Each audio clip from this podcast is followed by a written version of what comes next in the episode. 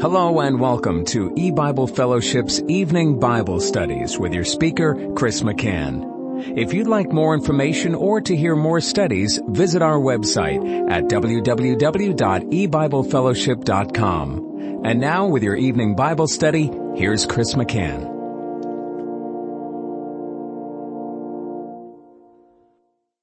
Good evening and welcome to E-Bible Fellowship's Bible study in the book of Genesis.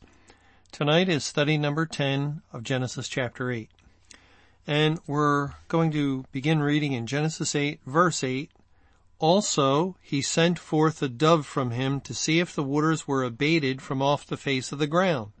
But the dove found no rest for the sole of her foot, and she returned unto him into the ark, for the waters were on the face of the whole earth.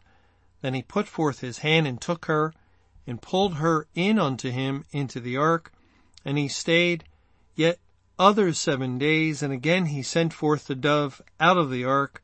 And the dove came in to him in the evening, and lo, in her mouth was an olive leaf plucked off.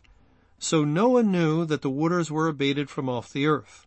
And he stayed yet other seven days, and sent forth the dove, which returned not again unto him any more. In our last study, we were looking up the word dove in the Bible and it led us to the New Testament. In each one of the four gospels, we read of the Holy Spirit descending like a dove upon the Lord Jesus Christ after he comes up out of the water from his baptism. Uh, when John the Baptist baptized Christ in the waters of the Jordan, Christ was baptized and went up straightway out of the water. And we, in our last study, saw how that historical ceremony was spiritually illustrating really the wonderful, the tremendous Bible truth that Christ died as the lamb slain at the foundation of the world. And that was his baptism. As we saw in Romans chapter 6, we are baptized into his death. Let me read that again in Romans 6 in verse 3. Know ye not that so many of us as were baptized into Jesus Christ were baptized into his death? Therefore we are buried with him by baptism into death, like as Christ was raised up from the dead by the glory of the Father, even so we also should walk in newness of life. For if we have been planted together in the likeness of his death, we shall be also in the likeness of his resurrection. That is, if you're baptized into Christ, baptized into his death, you can look forward with expectation to the like resurrection. And we also went to Philippians 3 and saw that there's a fellowship of sufferings wherein the people of God are made conformable into the image of Christ's death in order to be placed in the proper position for the resurrection that follows. Just as Christ is baptized here and went up straightway out of the water, or um, he came up it says in, in some of the verses we looked at, coming up out of the water. And the word coming up, uh, is 305 in the Greek of Strong's Concordance. And it's translated as ascend a couple of times in John 6:62 where the son of man ascends up or in John 20 verse 17 Jesus said I ascend to my father I go up. It definitely is a word as it's used here in Mark chapter 1 verse 10 and straightway coming up out of the water. That, that's the word that's translated as sen that identifies with rising. And of course, that's what Christ did when he died and was resurrected at the point of the world's foundation and then declared to be the Son of God. And we, we saw that that's consistent in each one of the Gospels. After we're following his baptism which points to his death at the foundation of the world, his coming up, his rising from the dead, then a voice from heaven, the Father, says, Thou art my beloved Son in whom I am well pleased. God the Father is declaring him to be the Son of God. And in actuality, it took place at the foundation of the world before this world was created. But here, it's all demonstration. It's what Christ came to demonstrate. And at the very beginning of his ministry, God um, has him baptized with water by John the Baptist, and and he goes into the water, comes out of the water, and the declaration is made to paint the picture of what happened again at the point of the foundation of the world. So why is this important for us concerning the flood account and that Noah opened the window of the ark and after sending forth the raven, he sends forth a dove and the dove flies about and returns to him and he sends it forth again. What is the significance of the sending forth of the dove in relationship to this? Well, we know the dove represents the Holy Spirit because in all four accounts, the Holy Spirit, like a dove, descended upon Christ. It also comes into view the, the dove after the death or the baptism and after the coming up or the resurrection then the Holy Spirit like a dove descends upon Christ. At the point he is declared to be the Son of God. Now, this is interesting to us because, let me put it this way, what did God use? What sign did God use to point to baptism? And the sign was water. Water. When, when people would believe, they would be baptized in water. For instance, uh, with the uh, Ethiopian eunuch and Philip in the book of Acts, we find that the Ethiopian eunuch says in verse 36, the eunuch said, see, here is water. What doth hinder me to be baptized? And Philip said, if thou believest with all thine heart, thou mayest. And he answered and said, I believe that Jesus Christ is the Son of God. And he commanded the chariot to stand still, and they went down both into the water, both Philip and the eunuch, and he baptized him. And when they were come up out of the water, the Spirit of the Lord caught away Philip, that the eunuch saw him no more, and he went on his way rejoicing. So there is an example of baptism that God instituted, water baptism, and it points to the spiritual reality that, that baptism points to is the washing away of sin. That's why Christ's actual baptism took place at the foundation of the world, because it was then that he bore the sins of his people and it was then he made payment for sin. When the Lord Jesus entered into the world, he was already declared to be the Son of God, which means he had already died and resurrected and through the resurrection became the firstborn from the dead, God's beloved Son. And when Christ entered into the world as the Son of God, he was bearing no sin.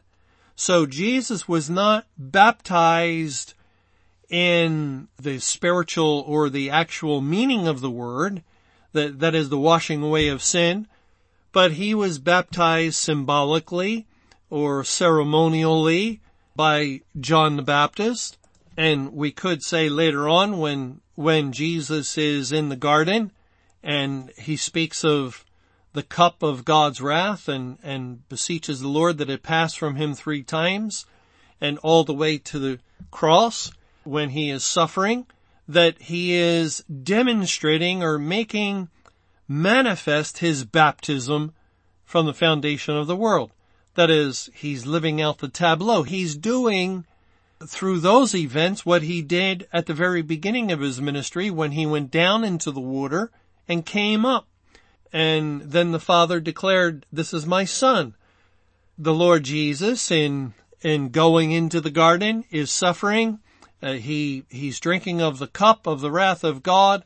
It, he is, um, in a sense being baptized, but it's all a figure or it's all a tableau. It's all a demonstration because he's not bearing sins. He, he's already sinless. He has no sins of his own. He has no sins of his elect upon him because they've already been paid for. And he entered into the world with the sins already paid for, with the works already finished at the foundation of the world. And that's why he's, he's not being baptized in the actual sense of, of what that means because no sins are being washed from him as he suffers in the garden until the cross. It's a tableau. So Christ is demonstrating the baptism at the foundation of the world. Now likewise, when we read in Romans 6 that we are buried with him in baptism, as it says there again, so many of us as were baptized into Jesus Christ were baptized into his death. We are buried with him by baptism into death.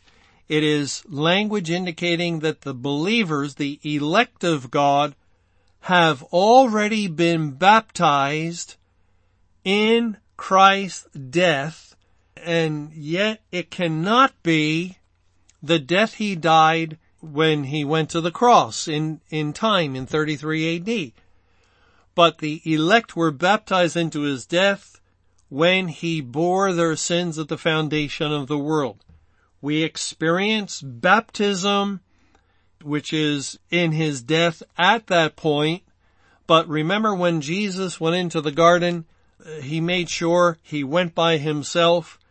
He had the disciples uh, wait off a distance and he went and fell down alone and he returned and they were sleeping and he stressed, can you not watch with me one hour? Indicating they did not watch with him. They did not drink of the cup of that wrath of God that, that the Father was meting out to the Lord Jesus. That's obvious. They were not partakers of, of the cup of wrath, nor were they partakers in the baptism the demonstration of the wrath, the suffering that Christ endured, all the way to the cross. Everyone scattered from him and ran and denied him and Peter denied him three times. None of the believers, none of God's elect were with him and the events of the cross made sure that it was very obvious Jesus was alone. Now at the foundation of the world, he also was alone. But he was bearing the sins of his people and therefore through our sinfulness that was upon him, God reckons or counts as though we were with him.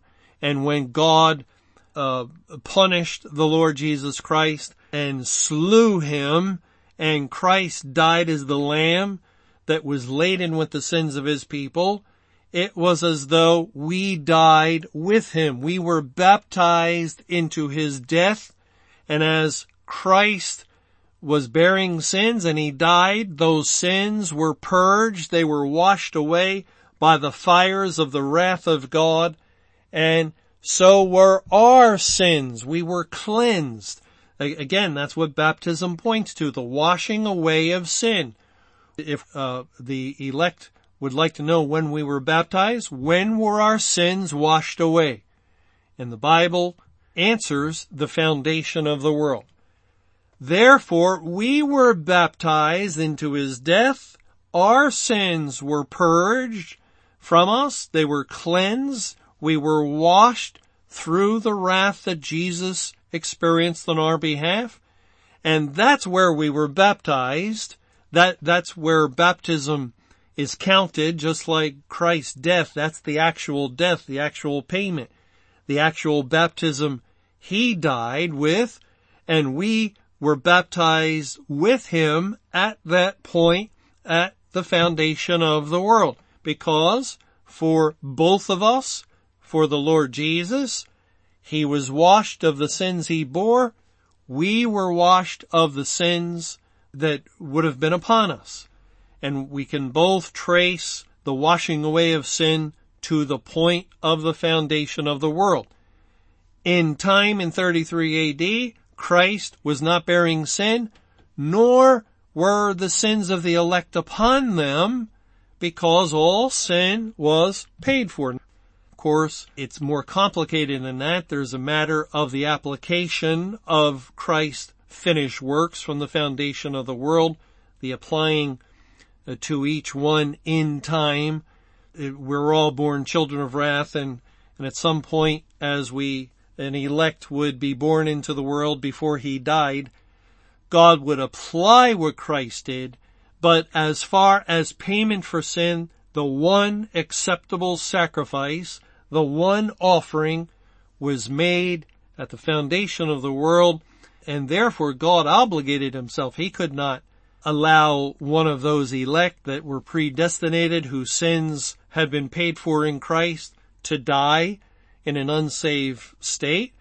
They, they had to hear the gospel. They had to become saved at some point in time before they died.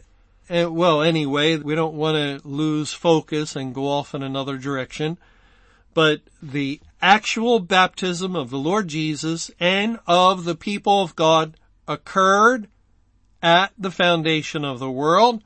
Christ was demonstrating his baptism, his death in time when he went to the cross beginning in the garden. And God's elect were not with him.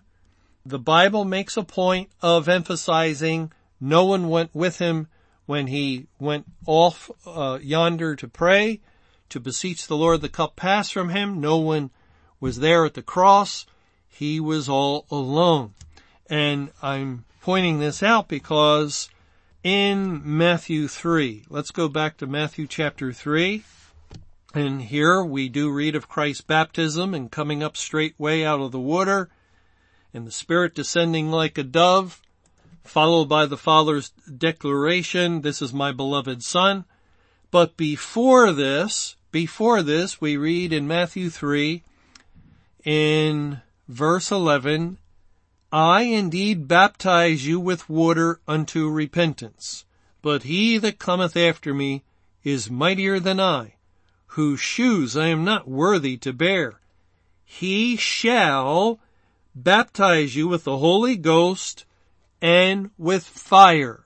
Now notice it's future tense and it's referring to Jesus. He shall baptize you with the Holy Ghost and with fire.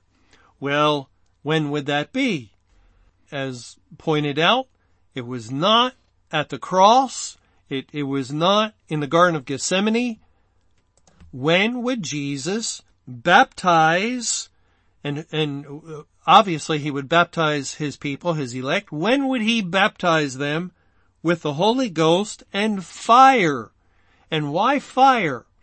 Then it says in verse 12, to really to answer why fire, it says, whose fan is in his hand, and he will thoroughly purge his floor, and gather his wheat into the garner, but he will burn up the chaff with unquenchable fire. Now, the language of verse 12 fits judgment day. If you look up the word chaff, it leads again and again where God will make reference to chaff in the day of judgment. The wicked are like the chaff and they'll be driven away or they'll be burned up. And, and so the language of verse 12 follows verse 11 and really is joined together indicating that the baptism that Christ will baptize his people with, with fire and the Holy Ghost will be performed in the day of judgment. That's the time, isn't it? When he gathers his wheat into the garner, and the garner is a word for barn. Remember, the wheat and the tares grow together and, and you can't uh, gather up the tares and, and, and rid them out of the field, but both have to grow together until harvest. In time of harvest, thank God says, gather the tares, bundle them for burning, and, and then he says, and, and bring the wheat into my barn. Or, or that's implied. The, that's the time and, and there was a separation process throughout the Great Tribulation when the Lord opened up the information about the end of the church age and, and, uh, issued forth the command for his people to depart out of the corporate church, the churches and congregations of the world, and the separation process was underway, but would not be complete until the Great Tribulation concluded. Then came Judgment Day, then came the final separation of the wheat and the tares when the tares could be burned. And then came the time of baptism with the Holy Spirit and fire. Fire. Remember how 1 Corinthians 3 puts it? And, and basically, instead of wheat and tares, we have wood, hay, stubble, and gold, silver, precious stones. But it's the same idea. In 1 Corinthians 3, Christ is the foundation. And then in verse 12, now if any man build upon this foundation gold, silver, precious stones, wood, hay, stubble, every man's work shall be made manifest, for the day shall declare it, because it shall be revealed by fire, and the fire shall try every man's work of what sort it is. If any man's work abide which he has built thereupon, he shall receive a reward. Well, uh, of course, Judgment Day, we've known, you know, we've always known, is a time of fire. It's a time of fire. But it's a time of baptism too, because what is baptism? If you break it down in its essence, it is the washing away of sin. God washes away the sins of the whole world with the fire of his wrath and the baptism of the world, the cleansing of the world will be complete when it's destroyed, when all the wicked are burned up and gone forever. That's a baptism. It's a judgment. It, it is the death of the unsaved. But the elect are still on the earth in the day of judgment, the day of fire. Fire is put to both gold, silver, precious stones, wood, hay, stubble. Fire is applied to all and to one they're burned up. That's their cleansing. It, it will be their eternal death, their eternal destruction and annihilation. To the other, well, now there's something, something um, different about uh, these because they are the elect. They are the people that were predestinated by God to obtain salvation. They're the ones that before the foundation of the world, God elected them. He chose them. He took their sins and laid them upon Jesus, the Word, God Himself, and then God died for those sins and they were baptized in Christ at the point of the world's foundation. He was baptized. They were baptized and, and their sins were washed away. So when it comes to the final judgment of this world, again we're in time, we're May 21, 2011, beginning of judgment day and all the days thereafter, a prolonged judgment process in which spiritual fire is, is being applied it, uh, to see who burns. All the wicked inhabitants of the earth burn, but Isaiah 24, 6 says few men are left. The elect remain. They go through the fire. It does not burn them up because they're already clean. That, that is, they have no sin upon them. They've already been baptized. They've already had their sins washed away in Christ, in His death. they were baptized and therefore they are going through a second baptism. A second time of baptism. But there's no need. Why are they doing it? Because God says we, and that's all the elect, must appear. That is, be made manifest before the judgment seat of Christ to see whether we've done good or bad. And, and God finally will conclude they've done good because he sees no bad, no evil. And it's, it's being performed because Christ did the same thing.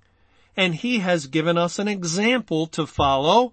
We are following the example of his suffering, of his death, and resurrection. And, and so before the resurrection, we're we're being made conformable. We're, we're being made partaker of the fellowship of his suffering to experience a death in which the just, the righteous, the holy are, are, are, are being put to the fire as Christ was just and righteous and holy in his person. And especially when he entered into the world, he didn't even bear the sins of his people. He was completely sinless, without sin of any kind, no sin to pay for. Yet he suffered. He suffered without cause. Pilate declared, I find no fault in him. He was sinless. And yet he suffered according to the will of the Father to demonstrate. He made manifest as the Lamb he made manifest the things he had done from the foundation of the world. And we find amazingly, this really is incredible. This is awesome. I don't use that word too often, but if anything is awesome, if any idea is awesome, this is that God's people are following in Christ's steps, following his example to the point where they likewise are sinless, as God reckons, because they have the righteousness of Christ, and yet they are making an appearance. They are being made manifest as Jesus was before the judgment of God and going through the same steps, step by step, step by step, suffering, the equivalent of dying, and then comes the resurrection. Thanks for joining us for E-Bible Fellowship's Evening Bible Studies. You can hear these studies Monday through Friday over Paltalk, Skype, E-Bible Fellowship's webcast audio, or over your phone. For more information or to hear other studies, visit www.ebiblefellowship.com. Until our next study, may the Lord's perfect will be done.